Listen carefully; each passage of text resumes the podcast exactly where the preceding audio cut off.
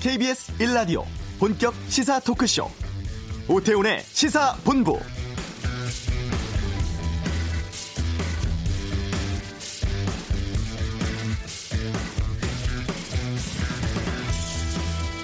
정부는 내년도 예산 규모를 513조 5천억 원으로 국회에 요청을 해놨습니다. 이 예산안의 법정 처리 시한이 오늘까지입니다만 지금 국회 필리버스터를 둘러싼 대치가 격화되면서 5년 연속 지각 처리가 불가피해 보입니다. 국회 예결위는 예산 관련 심사를 마무리 짓지 못한 채 끝나버렸고 내년 예산안은 원안 그대로 국회 본회의에 부의된 상황인데요. 과거에는 활동 기한 내 심사 마무리되지 않으면 원내대표 간의 협의로 예결위 활동 기한 연장해 왔습니다만 이번엔 심사, 본회의 처리 일정 모두 불투명한 상황입니다. 법안 처리율이 30%에 불과해서 최악의 국회라고 평가받고 있는 이번 20대 국회가 민생 법안들 또 패스트트랙 관련 선거법과 검찰개혁 법안 또 예산안까지 국회 파행 속에서 산적한 현안 어떻게 처리할지 이번 주가 무척 중요해 보입니다. 오태훈의 시사본부 잠시 이슈에서 유치원 3법 등 주요 법안 처리 계획에 대해서 바른미래당 연결해 알아보겠습니다. 경제브리핑 최근의 부동산 상황 짚어보고 2부 시사구말리 강경 대치 중인 국회 상황에 대한 다양한 의견 듣겠습니다. 외교전쟁, 북한의 방사포 발사, 그리고 북미 간 비핵화 협상 상황에 대해 살펴보겠습니다. KBS 라디오 오태훈의 시사본부 지금 시작합니다. 네, 이 시각 핫하고 중요한 뉴스들 정리해 드립니다. 방금 뉴스 KBS 보도본부 박찬영 기자와 함께합니다. 어서 오세요. 네, 안녕하세요. 예, 지금 국회 상황이 심상치 않은데 오늘은 좀 변화 모습이나 뭐 이게 좀 있습니까?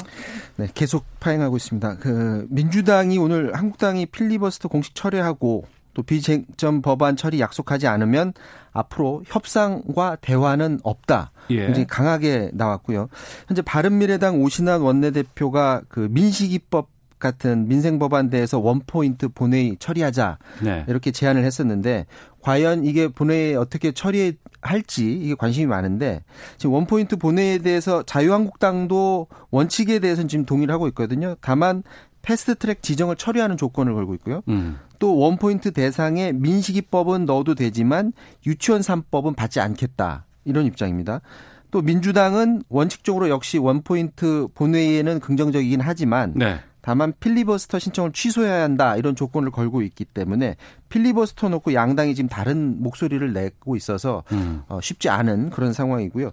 지난 금요일 그 본회의 당시 그 필리버스터를 혹시 할 계획이 있느냐라고 나경원 원내대표한테 기자들이 질문을 했었거든요. 네. 그때 당시만 하더라도 나경원 대표는 검토한 적 없다라고 대답을 했었는데 몇 시간 뒤에 필리버스터 신청을 공식화했거든요. 예. 그러면 그 기자들과 대화하기 이전부터 사실은 필리버스터를 준비를 했다는 그런 음. 얘기가 되고요. 자유한국당은 패스트트랙 법안만 필리버스터를 걸지 않고 다른 199개 법안에 모두 필리버스터를 신청해서 지금 비난을 받고 있는데 이에 대해서 오늘 또 말을 했습니다. 국회의장이 안건 순서를 바꿔서 공수처법하고 선거법을 우선 처리하면 어떡하냐. 그러면 민생 법안을 후에 처리하면 한국당으로서는 어쩔 수 없기 때문에 모두 신청한 것이다. 음. 이렇게 입장을 밝혔고요. 어쨌든 예. 지금 상황에서는 민생 법안은 물론 내년도 예산안도 어, 처리가 아, 거의 불가능한 상황입니다. 예결특위 예산 심사가 이루어지질 못했는데 오늘 법정 처리 시한이기 때문에 처리가 불가능해 보이고 이와 관련해서 청와대에서도 예산 처리를 촉구하는 메시지 오늘 나올 가능성이 높습니다. 네, 알겠습니다. 1부, 2부 모두 좀 이 국회 상황은 좀 아, 각기 다른 입장들 연결해서 살펴보도록 하겠습니다. 그리고 백원호 전 민정비서관 산하 특감반에서 일을 했던 검찰 수사관이 어제 숨진 채 발견되었습니다. 네. 검찰 조사 앞두고 이런 일이 벌어졌는데 오늘 부검했다고요. 네, 그렇습니다. 검찰 조사 앞두고 유서로 보이는 글을 남기고 숨겼기 때문에 아, 숨졌기 때문에 지금 어, 의혹이 좀 일고 있는데 뭔가 있기 때문에 이런 극단적 선택을 한 것 아니냐 지금 이런 아, 의혹을 낳고 있습니다. 경찰이 그 정확한 사실을 규명하기 위해서 해당 수사관에 대해서 부검 영장 발부받아서 오늘 오전에 부검을 실시를 했고요. 네. 이 수사관은 어제 오후 3시쯤에 서울 서초동에 있는 지인의 사무실에서 숨진 채 발견이 됐습니다. 그리고 메모지, 자필 메모지를 남겼는데 주변 사람들한테 미안하다, 가족들에 대한 배려를 부탁한다 이런 취지의 자필 메모를 남긴 것으로 전해졌고요. 그런데 자필 메모가 9장짜리라고 합니다. 어. 근데 9장짜리에 과연 가족 들에 대한 얘기만 과연 썼을까라는 좀 이해하기 어려운 부분도 남아 있습니다. 백원우 전 민정비서관실에서 일했던 수사관이 김기현 전 울산시장 자유한국당 소속이죠. 김기현 전 울산시장에 대해서 이른바 청와대 하명수사 의혹과 관련해서 검찰의 참고인 신분으로 조사를 받기 직전에 숨졌기 때문에 네. 이 수사에 대한 압 박이라는 그런 의혹보다는 뭔가 민정 비서관실에서 있었던 비위 첩보 정보 수집 과정에서 뭔가 문제가 있기 때문에 검찰 수사 직전에 이런 극단적 선택을 한 것 아니냐 이런 의혹을 낳기 충분해 보입니다. 검찰은 숨진 수사관을 조사함으로 해서 지금 그 윗선 아마 백원호 어, 전 민정 비 서관이겠죠. 그 윗선까지 수사를 확대할 수 있다고 본 것으로 보여지는데 이 수사관은 김기현 전 울산시장 첩보 문건과 관련해서 울산까지 직접 내려가서 첩보를 수집했던 것으로 어, 알려져 있고요. 해당 수사관의 사망으로 검찰 수사가 당분간은 물밑으로 가라앉을 것으로 보여집니다. 네. 우리나라 사람의 80%의 개인 정보가 해킹으로 빠져나갔다. 이게 무슨 말이에요? 어, 검찰이 그 개인 정보를 빼돌린 그 피의자 3명을 붙잡아 조사를 했는데 네. 이 피의자들 입에서 나온 말이라고 합니다. 음. 자기네들이 빼돌린 정보가 한 아마 한국 사람 80% 정도는 될 거다라고 말을 했다고 하는데 서울 동부지검 사이버 수사부가 개인 정보 무려 74억 건을 수집한 뒤에 이를 이용해서 돈을 챙긴 3명을 구속 기소했거든요. 근데 검찰에서 조사를 했더니 피의자들이 어떻게 74억 건의 정보를 수집했느냐? 그건 바로 악성 코드였습니다. 악성 네. 코드는 인터넷으로 컴퓨터 쓸 때 우리가 보통 불법으로 저 P2P로 영화를 다운 받는다든지 아니면 어디 무료 사이트 들어갔다가 잘 모르는 거 클릭했을 때 자기도 모르는 사이에 깔리는 악성 그거를 이제 악성 코드라고 하는데 네. 이 피의자들은 윈도우 정품 인증 프로밍, 프로그램인 것처럼 공짜로 이걸 다운받게 한다거나 아니면 엑셀 파일, 이 엑셀 파일을 로 위장해서 그 안에 악성 코드를 이제 심어놨습니다. 그래서 이걸 사람들이 이제 공짜니까 이걸 많이 다운을 받겠죠. 이걸 전국에 퍼뜨려서 4년간 이를 다운받은 사람들을 이른바 좀비 PC로 이용을 했습니다. 이 좀 어려운데 좀비 PC는 뭐냐면 이렇게 악성 코드가 깔린 프로그램에 네. 외부에서 나쁜 마음을 먹은 사람들이 자기 컴퓨터인 것처럼 몰래 들어가서 조종을 할 수 있는 게 바로 음. 좀비 PC인데 그래서 이 좀비 PC를 원격 조종해서 피의자들이 주요 포털 사이트 아이디나 비밀번호, 네. 뭐 전화번호 이런 것들을 빼내는 작업을 했고요. 이렇게 해서 74억 건을 불법으로 빼내서 마케팅 업체에 팔아서 돈을 챙긴 것으로 그렇게 수사 결과 나타났고요. 이들이 갖고 있는 정보는 데이터베이스로 만들어져 있어서 어, 과거 대규모 유출 사태가 발생했던 넥슨이나 SK 커뮤니케이션즈 그 네이트 개인 정보도 이 안에 포함돼 있었다고 합니다.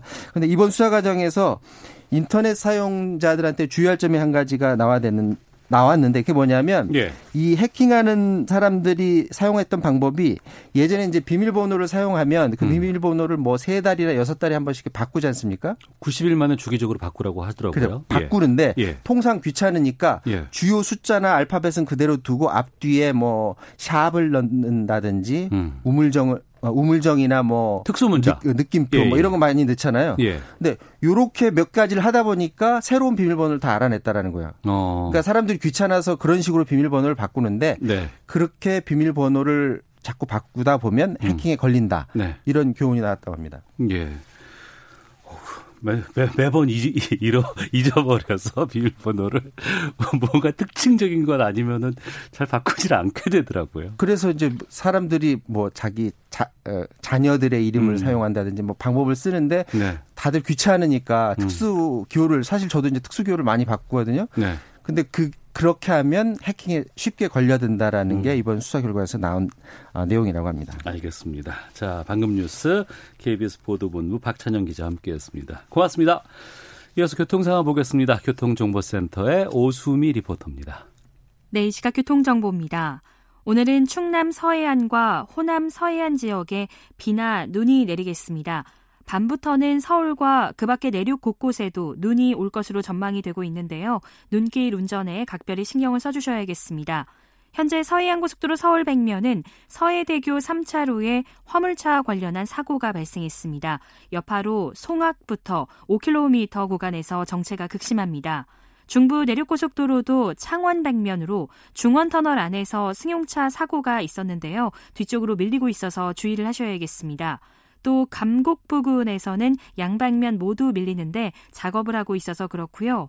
영동고속도로 강릉 방면으로도 용인 부근에서 두 개 차로를 막고 공사를 하면서 마성부터 용인까지 7km 정체가 이어지고 있습니다. 한편 서울 시내는 서부간선도로 도심 쪽으로 신정규를 조금 못 간 1차로에 사고가 일어났는데요. 이 영향으로 고척교부터 속도를 못 내고 있습니다. 지금까지 KBS 교통정보센터였습니다.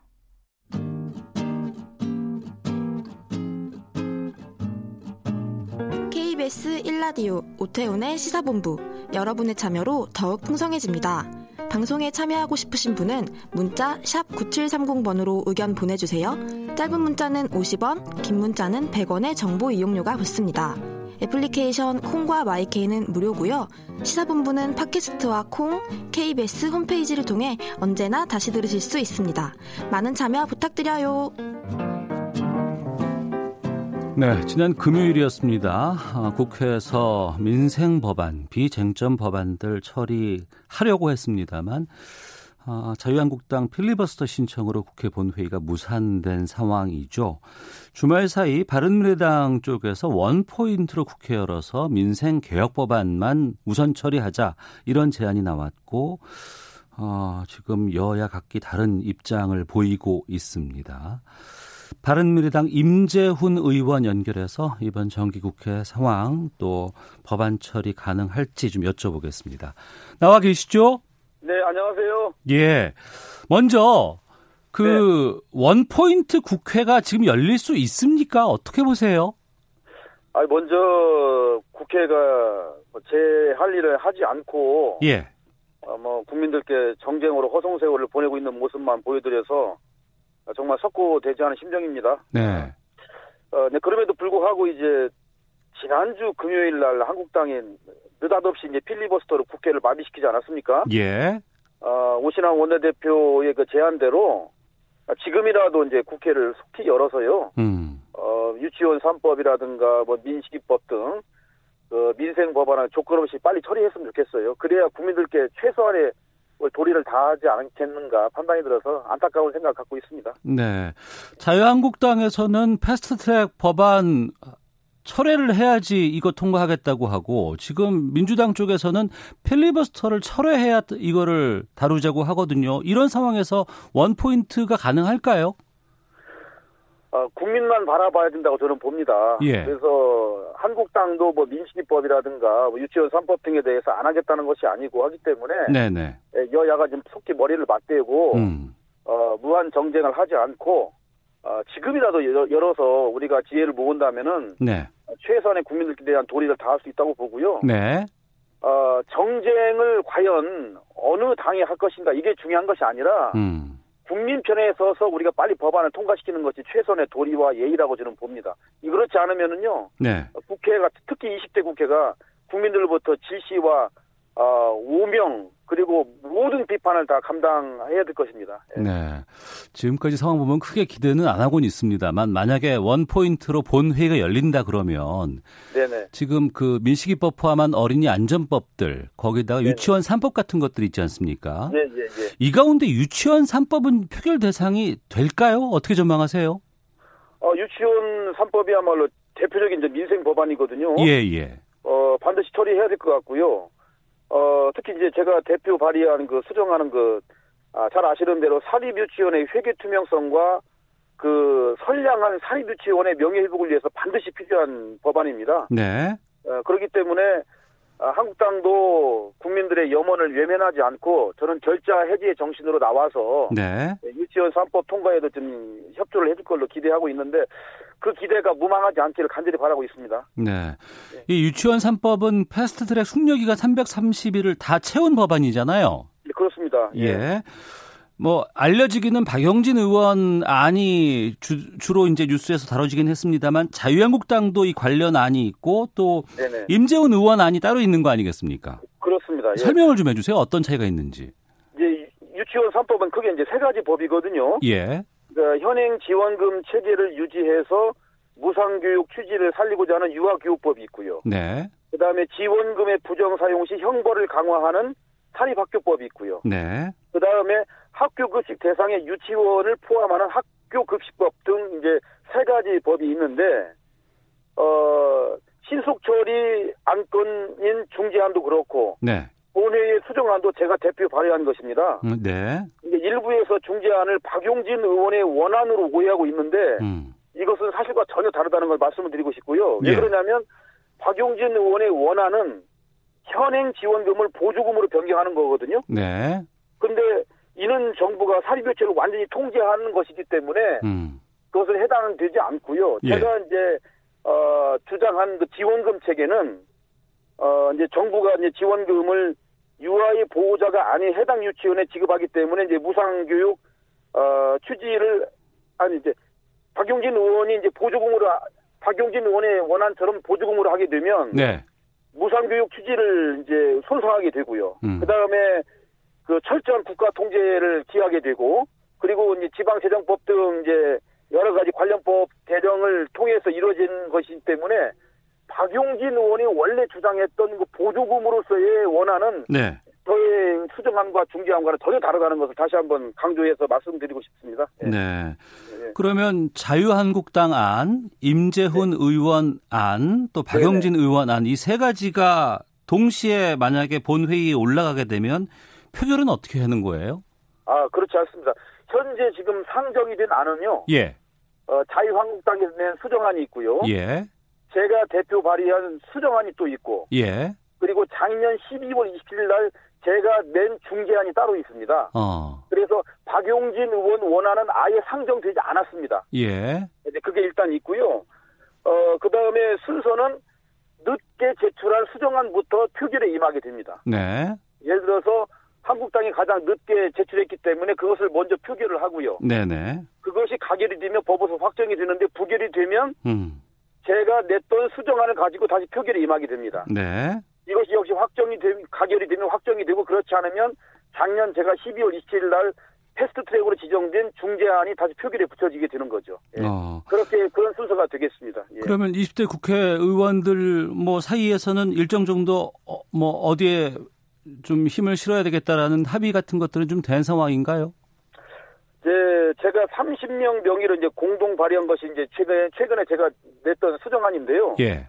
여기에는 그 한국당을 제의한 그 민주당, 뭐 가칭 대한신당, 뭐 민주평화당, 정의당, 그리고 저희 바른미래당 의원들이 골고루 참여했거든요. 예. 그래서 제가 대표 발의한 수정안이 제가 볼 때는 가장 합리적인 안으로 생각이 되어서 음. 만약 본회의에 표결에 붙여진다면 네. 어, 그것이 통과되지 않을까 조심스럽게 기대하고 있는데요. 네. 아마 의원님들도 이제 아까도 말씀드린 대로 국민만 바라보는 견지에서 본다면 음. 어, 한국당 의원들도 대승적으로 동참해 줄 걸로 기대하고 있습니다. 네. 지금 자유한국당은 그 임재훈 의원 수정안을 지금 받을 수 없다는 입장인가요? 그렇습니다. 예, 예. 그 이유는 뭐라고 합니까? 한국당에서는 그 시설 사용료를 주장을 하고 있어요. 예. 어, 시설 사용료 같은 경우는 사립학교에서 도 인정하지 않고 있는데 네. 예, 그것을 이제 그동안에는 한유총이 주장을 했다가 음. 아, 그동안 또 한동안 잠잠했다가 아, 이번에 이제 유치원 3법이 국회 본회의 상정이 다가오기 때문에 한국당에 다시 강하게 제기하고 있는 거거든요. 예. 이 부분은 국민적 합의가 이제 필요한 부분인데 사립 유치원이 정부를 상대로 임대업을 하는 것이나 다름없는 비난도 있습니다. 음. 그렇기 때문에 한국당이 법안을 제대로 만들기 위해서 낸 것이 아니라 실질적으로는 유치원 3법 통과 자체를 저지하기 위해서 낸 꼼수로밖에 보이지 않거든요. 네. 예, 그래서 한국당이 그런 억지 주장을 좀 처리하시면서 제가 대표 발의했던 수정안을 좀 대승적으로 좀 찬성을 해주시면 국민들 보기에도 좋고요. 국민들 마음 편하게 하는 법안이라고 생각을 합니다. 음. 한국당 수정안의 보- 내용을 보면 네네. 그 한국 유치원 총연합회 입장을 좀 대변한다 이런 비판들이 좀 나오곤 있더라고요. 그러긴 합니다. 그 주장이 왜 한국당 수정안에 반영됐다고 보세요? 그 한국당이 일단 이렇습니다. 이제 한국당에서는 좀 전에 말씀드린 대로 이제 시설 사용료도 이제 주장을 하고 있는데요. 예. 또 하나가 한국당이 주장하는 것이 이제 회계의 분리를 주장하고 있습니다. 예. 그러니까 학부모 부담금에 대한 부정 사용 시 현행과 같이 행정 처분만 하자. 네. 형사 처분을 하지 말자. 음. 뭐 이런 거거든요. 네. 그리고 한국당 요즘에 시, 새로운 신조어를 이제 만들어냈는데 이제 교육 환경 개선금이라고 있어요. 예. 이게 사실은 좀 전에 말씀드린 시설 사용료와 똑같은 맥락이거든요. 음. 그래서 한유총의 어려운 입장들 그리고 절대 다수의 선량한 사립 유치원의 입장을 제가 모르는 바는 아닙니다만은 네. 시설 사용료를 준다든가 아니면 회계를 분리해서 하게 되면은 그야말로 회계 투명성을 기하는데 전혀 도움이 안 됩니다. 네. 그렇기 때문에 한국당도 제가 볼 때는 그런 문제점들을 알고서도 이 개혁 법안을 저지시키기 위해서 그런 억지 주장을 하지 않나 판단이 듭니다. 예. 그 자유한국당 황교안 대표가 그 한유총 쪽에 고문 변호사 역할을 했었다라는 보도도 KBS에서 나왔거든요. 예, 예. 이 의견이 반영됐다고도 보십니까? 그러면? 어, 뭐 속사정은 모르겠습니다만은 어, 어쨌든지 간에 그, 이 유아 교육에 있어서만큼은 우리 자라나는 미래 세대를 위한 법안 아니겠습니까? 네. 이것은 정치적 이해관계를 따져서 우리가 판단하고 주장하는 것은 매우 잘못됐기 때문에 아이들 눈높이, 국민들 눈높이에 좀 바라봐야 될 것 같고요. 저는 황교안 대표도 그런 국민적 공감대를 알고 있기 때문에 어, 이 대승적으로 이 대의에 동참할 걸로 기대를 하고 있습니다. 네. 예, 예. 기대하신다고는 하셨습니다만 지금 표결이 이루어질지가 지금 불투명한 상황 아니겠습니까? 그렇습니다. 예. 어, 어쨌든 아까 오신환 원내대표 처음에 말씀드린 대로 원 포인트라도 열, 열자고 하지 않았습니까? 예. 그래서 유치원 3법하고 이제 민식이법 등은 정말 국회가 최소한의 저는 도리라고 봅니다. 그 여러 가지고 통과시키는 것이요. 그래서 지금 표결이 불투명한 상태고 한국당의 억지 필리비스터 필리버스터 이제 행태로 말미암아 좀 어려운 상황인데 네. 한 발만 우리가 뒤로 물러서서 바라본다면은 못할 것이 없다고 저는 봅니다. 음. 그래서 정치는 그야말로 종합 예술이고 또 생물 같은 것이기 때문에 네. 어, 지금이라도 원내대표들이 좀 이렇게 중지를 모아서 지혜를 모아서 어, 속히 좀 법안을 처리했으면 하는 마음 간절합니다. 예. 네. 그리고요, 지금 이 패스트트랙 관련 법안들 있지 않습니까? 선거법 예, 개정안이라든가 검찰개혁 법안. 예, 예. 이것을 지금 자유한국당에서 지금 필리버스터 등으로 인해서 이제 막고자 하기 때문에 예, 예. 어, 원 플러스 사 체제로 본회의에서 자유한국당을 제외한 여당과 일부 야당이 함께 통과시켜야 한다. 이런 의견도 나오고 있습니다. 이, 버, 이 상황에 대해서는 바른미래당 내 분위기는 어때요? 어, 뭐 정말 저희가 죄송한 뭐 말씀드리지 않을 수 없는 것이 네. 어, 잘 아시는 대로 우리 당은 지금 이제 지금 여러 가지로 좀 갈등과 대립으로 점철되고 있지 않습니까? 예. 그래서 사실 어느 특정 사안에 대해서 당론화가 사실 굉장히 어려운 상황입니다. 예, 예, 예. 네, 그래서 한 목소리를 내기가 어려워서 어. 어, 국민들께 정말 죄송한 마음 금할 수가 없고요.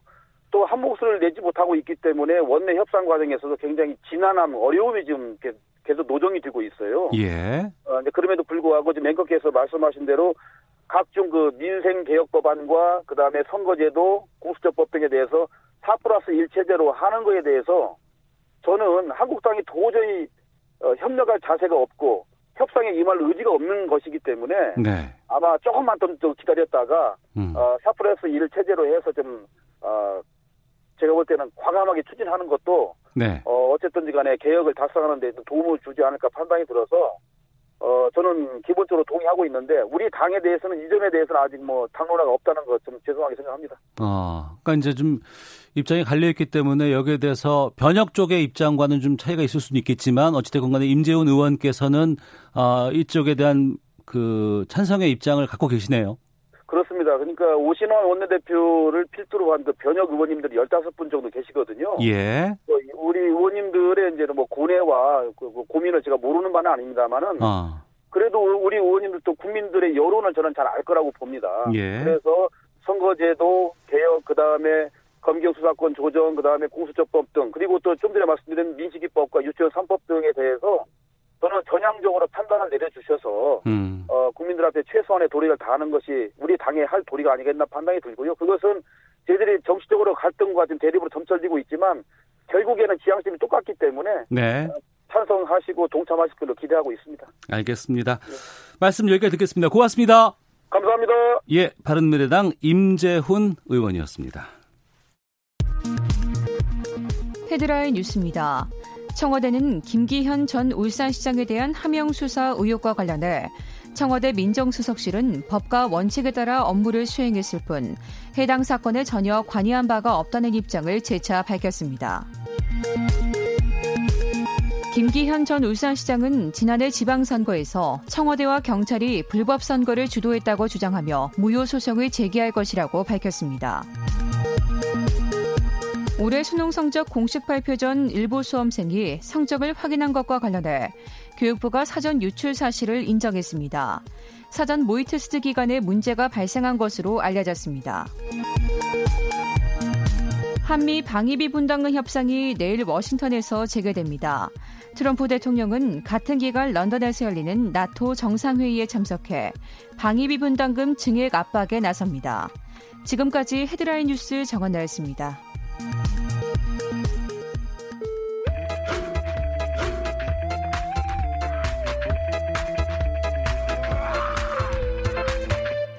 오태우래 시사 본부. 정부가 가장 강력한 규제로 불리는 민간 택지에 대한 분양가 상한제를 얼마 전에 확대 적용을 했죠. 근데 그럼에도 불구하고 어, 서울 수도권 집값이 좀처럼 잡히지 않고 있다고 합니다. 추가 규제까지 검토하고 있다고 하는데 살펴보겠습니다. 참 좋은 경제연구소 이인철 소장과 함께합니다. 어서 오세요. 예, 안녕하세요. 예. 집값이 계속 꿈틀대고 있다면서요? 그렇습니다. 좀처럼 이제 서울 집값이 잡히질 않고 있습니다. 이게 비단 서울만의 문제가 아니라 네. 이제 수도권 또 5대 광역시 이렇게 좀 확산되고 있는 추세인데요. 어, 가장 강력한 규제라는 그 민간 택지에 대한 분양가 상한제 확대 시행에도 불구하고 서울 아파트 가격의 주간 상승률이 벌써 24주 연속 올라가고 있어요. 네. 그러니까 지난 5월을 저점으로 해서 거의 6개월 가까이 지속이 되고 있다라는 건데요. 음. 어, 집값이 왜 이렇게 오르느냐 크게 한 전문가들이 세 가지 정도를 지적을 하고 있습니다. 시중의 유동성이 너무 많다. 시중에 갈 돈이, 데가 없는 돈이, 돈이 많다. 네. 아. 한 1,100조 원 가량의 유동성이 지금 이 투자처를 찾지 못하고 있는 데다가 저금리 기조가 너무 장기화되고 있다. 예. 그리고 세 번째가 매물 기근. 매물 부족 현상이 심화되고 있다라는 세 가지 요인을 들고 있습니다. 특히나 이제 이 같은 상승세 가장 근본적으로 이제 주택 공급이 좀 줄어들지 않겠느냐라는 이제 우려가 큰 것으로 보이는데 이러다 보니까 이제 서울 인근 지역으로 이제 매물이 줄어들면서 어 수급 불균형이 좀 심화되고 있는 게 아니냐. 특히나 이제 주요 지역에서는 이 새 아파트로 청약 이제 쏠림 현상이 좀 이어지고 있고요. 네. 이러다 보니까 지금은 규제가 다소 풀렸던 이제 조정 지역에서 벗어났던 부산 음. 그리고 뭐 대전 이런 광역시 5대 광역시도 지금 집값 상승세가 지금 확 확연히 나타나고 있어서 이게 지금 정부가 이 때문에 부동산 시장을 또 예의 주시하고 있는 상황입니다. 네. 서울 집값 엄청나게 비싸잖아요. 맞습니다. 그리고 대출도 잘 안 해주잖아요, 이제는. 네. 근데 누가 사는 거예요, 도대체? 지금 가장 그 급한 건 집값이 너무 많이 단기간에 뛰었기 때문에 실수요자들이에요. 예. 특히나 예. 30대, 20대가 집 사기에 나서고 있습니다. 아, 그, 예. 지금 정부가 이제 분양가 상한제 발표한 이후에 30대 젊은 층을 중심으로 서울 아파트를 대거 매입하고 있는데요. 실제로 이제 국토교통부 한국감정원의 자료를 보면 어, 지금 10월 달 이제 이 서울 아파트 거래 현황을 좀 들여다보니까 30대 매입 비중이 31.2%로 전 연령대를 통틀어 1위를 차지한 겁니다. 네. 그리고 40대가 28.7%로 2위, 50대가 그 뒤를 잇고 있는데 전통적으로 주택을 많이 이제 매입하는 비중은 취약한 자녀를 두고 있는 40대 비중이 그동안 가장 높았습니다. 음. 그런데 이제 이 사실은 자본의 좀 여력이 좀 덜한 30대의 경우 어 굉장히 그 그동안은 좀 워라벨 일과 균형 그리고 이제 만약 집을 구매해야 된다면 청약적으로 관심을 주었거든요. 네. 왜냐하면 기존 아파트 가격이 너무 비싸니 음. 이제 분양가 상한제가 적용이 되면 이 청약할 경우에는 시, 인근 시세보다는 20에서 30% 많게는 이제 반값 아파트까지 나오니까 청약 쪽에 관심을 기울였는데 청약이 지금 요즘 굉장히 경쟁률이 핫합니다. 네. 보통 서울에서는 어지간한 자리에서 청약을 하게 되면 세 자릿수가 나와요. 평균 네. 경쟁률이. 음. 그런데 30대는 가점에서 굉장히 취약합니다. 가점 청약 가점 제도가 청약 통장의 가입 기간뿐만 아니라 부양 가족 수 등을 따지다 보니까 네. 30대의 경우에는 자녀 가산점 받기가 굉장히 어렵거든요. 음. 그러다 보니까 이제 부양 가족 무주택 기간 이 청약 가점에서 밀린 30대가 청약으로는 당첨되기 어렵다라고 보고 기존 주택 매입에 나서고 있다는 겁니다. 네. 이런 상황이기 때문에 추가 규제 조치 검토하고 있다는 얘기가 나오는 것 같은데 그런 가운데 서울 강북 쪽의 최대 규모 재개발 사업으로 불리는 용산 재개발 사업에 제동이 걸렸다. 이건 어떤 내용이에요? 그렇습니다. 지금 사실은 그 여러 가지 이유가 있겠습니다만 이게 분양가 상한제를 좀 피해 가려고 하는 예. 어떤 이제 편법으로 정부는 보고 있는 건데요. 용산구 한남 3개발 이 재개발 사업은 총 사업비만 7조 원 상당입니다. 어. 단군 일에 최대 재개발 사업으로 꼽히는데 네. 여기 규모가 워낙에 크다 보니까 단일 규모로 한 5,800여 세대가 들어가요. 네. 여기에 뭐 임대 한 8, 870여 가구가 포함이 되어 있는데 이런 큰 사업의 시공사 빅스리 건설사가 모두 도전장을 내건 겁니다. 음. 현대건설, GS건설, 대림산업. 네. 근데 문제는 입찰 과정에서 건설사들이 과당 경쟁이 화근이었는데요. A건설사의 경우에는 가구당 이주비 최저 5억 원을 보장하겠다. 어. 그리고 B건설사의 경우는 3.3제곱미터당 일반 분양가를 7,200만 원까지 받아주겠다. 네. 그리고 C건설사는 임대 아파트 제로인 아파트를 짓겠다라고 음. 공언을 한 겁니다. 네. 근데 국토부가 들여다보니까 이거는 도정법이라고 해서 도시 및 주거환경 정비법 위반에 해당된다라고 음. 얘기해서 이제 이 건설사들 입찰 이제 입찰은 무효다라고 판단을 내리고 그리고 이 세계 건설사들에 대해서는 입찰 과정에 법 위반 사항이 있기 때문에 검찰에 수사까지 의뢰한 상태입니다. 네. 앞서서 그 건설사들이 무리하게 이거 다 해주겠다라고 했던 것들은 나중에 다 집값에 포함되는 거 아니겠어요? 맞습니다. 이게 다 일반 분양분의 전가가 되거든요. 예. 그렇다고 한다 그러면은 이번에 이 정부의 제동 조치가 다른 재개발, 재건축 사업에도 영향을 좀 끼치지 않을까 싶네요. 그렇습니다. 정부가 사실을 재개발 사업에 대해서 입찰 무효다, 다시 해라. 이렇게 조치 내린 거는 사상 처음이에요. 아, 사상 처음이에요? 그렇습니다. 어. 과도한 이제 입찰 경쟁이 분양가를 끌어올리고 이게 이제 분양가 상한제를 피해 나가려는 시도를 좀 사전에 차단하겠다라는 취지입니다. 이 정비 사업이라는 게 한 단계 한 단계 이게 시간과의 싸움이거든요. 늦어질수록 조합원들의 부담은 늘어나는데 이번 사건은 비단 이제 한남 3구역 재개발 사업뿐만이 아니라 이 다른 정비 사업, 재개발 재건축 사업에도 직간접적으로 영향을 미칠 수밖에 없는데요. 그래서 일부에서는 이렇게 되면 건설사가 분양 안 하는 거 아니냐. 이제 정비 사업 지원에 따른 공급 부족을 우려하는 목소리도 있습니다만 그러나 중장기적으로 보면 입찰 과정이 다소 공정하고 투명해질 가능성이 높다는 겁니다. 음. 이렇게 사실 건설사가 과도하게 수주 경쟁하는 건 좀 피할 수 있겠죠. 줄어들 수밖에 없는 구조죠. 네. 이렇게 되면 앞으로 이제 이 정비 사업 시공사 선정이라는 게 건설사가 정말 얼마나 실질적으로 시경 능력이 있는지 경쟁력을 가진 도면을 내놓고 있는지 이런 경쟁력을 중심으로 평가해야 되는 게 계기가 되지 않겠느냐라는 분석도 만만치 않습니다. 네. 이번 달이 종합부동산세 납부의 달입니다. 고지서 받아보신 분들이 전국적으로 60만 명 정도 된다고 뉴스를 봤어요. 네. 어, 집값이 많이 올라서 종합부동산세 대상자도 큰 폭으로 좀 늘어나지 않을까, 금액도 올라가지 않을까 싶은데, 이거 하는 이유가 다주 택자들 이 사람들이 그만 보유하고 좀 내다 팔아라 이런 네. 효과도 좀 기대하고 있거든요. 맞습니다. 어떻게 보세요? 이달 16일까지가 이제 종부세 납부 기한입니다. 네. 종합부동산세는 어 6월 1일 현재 보유 기준 어, 공시가격 9억 원 이상의 이제 집을 갖고 있는 사람 아니면 다주택자의 경우에는 합산 가격 6억 원을 초과할 경우 물게 됩니다. 네. 근데 올해는 말씀하신 것처럼 종부세 대상자 세금이 좀 늘었어요. 지난해만 하더라도 대상자가 46만 6천 명이었는데 올해는 공시 가격이 많이 올랐기 때문에 59만 5천 명, 약 뭐 한 12만 9천 명 정도가 늘었습니다. 네. 어, 세금도 한 3조 3,400억 원대로 지난해 2조 1,000억 원대보다도 한 거의 한 60% 가까이 증가를 했는데 이렇게 되면 지난해 집값이 많이 오른 서울의 고가 주택 보유자 그리고 이제 종부세 중과가 되는 다주택자들 뭐 재산세, 종부세, 재산세는 7월과 9월에 내죠. 네. 종부세 12월에 내니까 지난해보다 최대 보유함으로 해서 나는 내는 세금이 3배까지 오를 수 있어요. 어. 그래서 정부가 지금 종부세를 인상한 거, 보유세를 인상한 것은 다주택자리 정말 집을 팔도록 네. 유도하겠다라는 취지인데 시장의 반응은 좀 못 걸려요. 어. 1주택자 입장에서는 아니 실거주용인데 세금만 늘었다. 이게 음. 세금만 느는 게 아니라 매달 내는 이제 건강보험료도 영향을 미치거든요. 네. 그러니까 그런 불만이 있는가 하면 그리고 일부에서는 아니 집값이 몇 년 새 수억 원, 수십억 원 올랐는데 고작 세금 몇 백만 원 더 내야 한다고 이게 당연히 돼야 되는 거 아니냐라는 음. 지적도 있거든요. 근데 문제는 정말 정부의 정책 의지대로 세금에 논란 다주택자리 집을 내놓을 거냐. 네.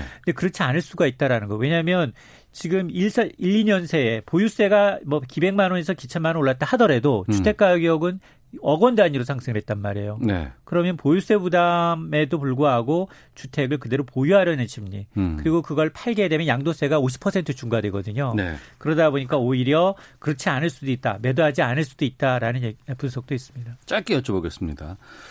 정부는 집값 반드시 잡겠다고 밝히고 있습니다. 추가 조치 어떤 카드가 있을까요? 그렇습니다. 지금 추가로 부동산 대책 나올 수 있는 건 뭐가 있느냐? 일단 재건축 연한 확대하는 거, 음. 그리고 굉장히 민감하지만 세금 문제입니다. 1주택자 양도세 비과세 혜택을 축소하는 방안, 다주택자들 종부세를 더 강화하는 방안이 거론이 되고 있는데 네.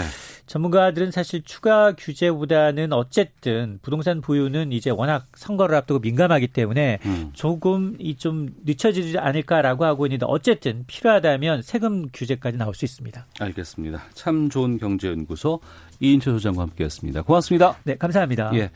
잠시 후 2부 시사구말리 필리버스터 전국에 빠진 국회 상황 짚어보겠습니다. 외교 전쟁도 함께 하실 수 있습니다. 뉴스 들으시고 잠시 후 2부에서 뵙겠습니다.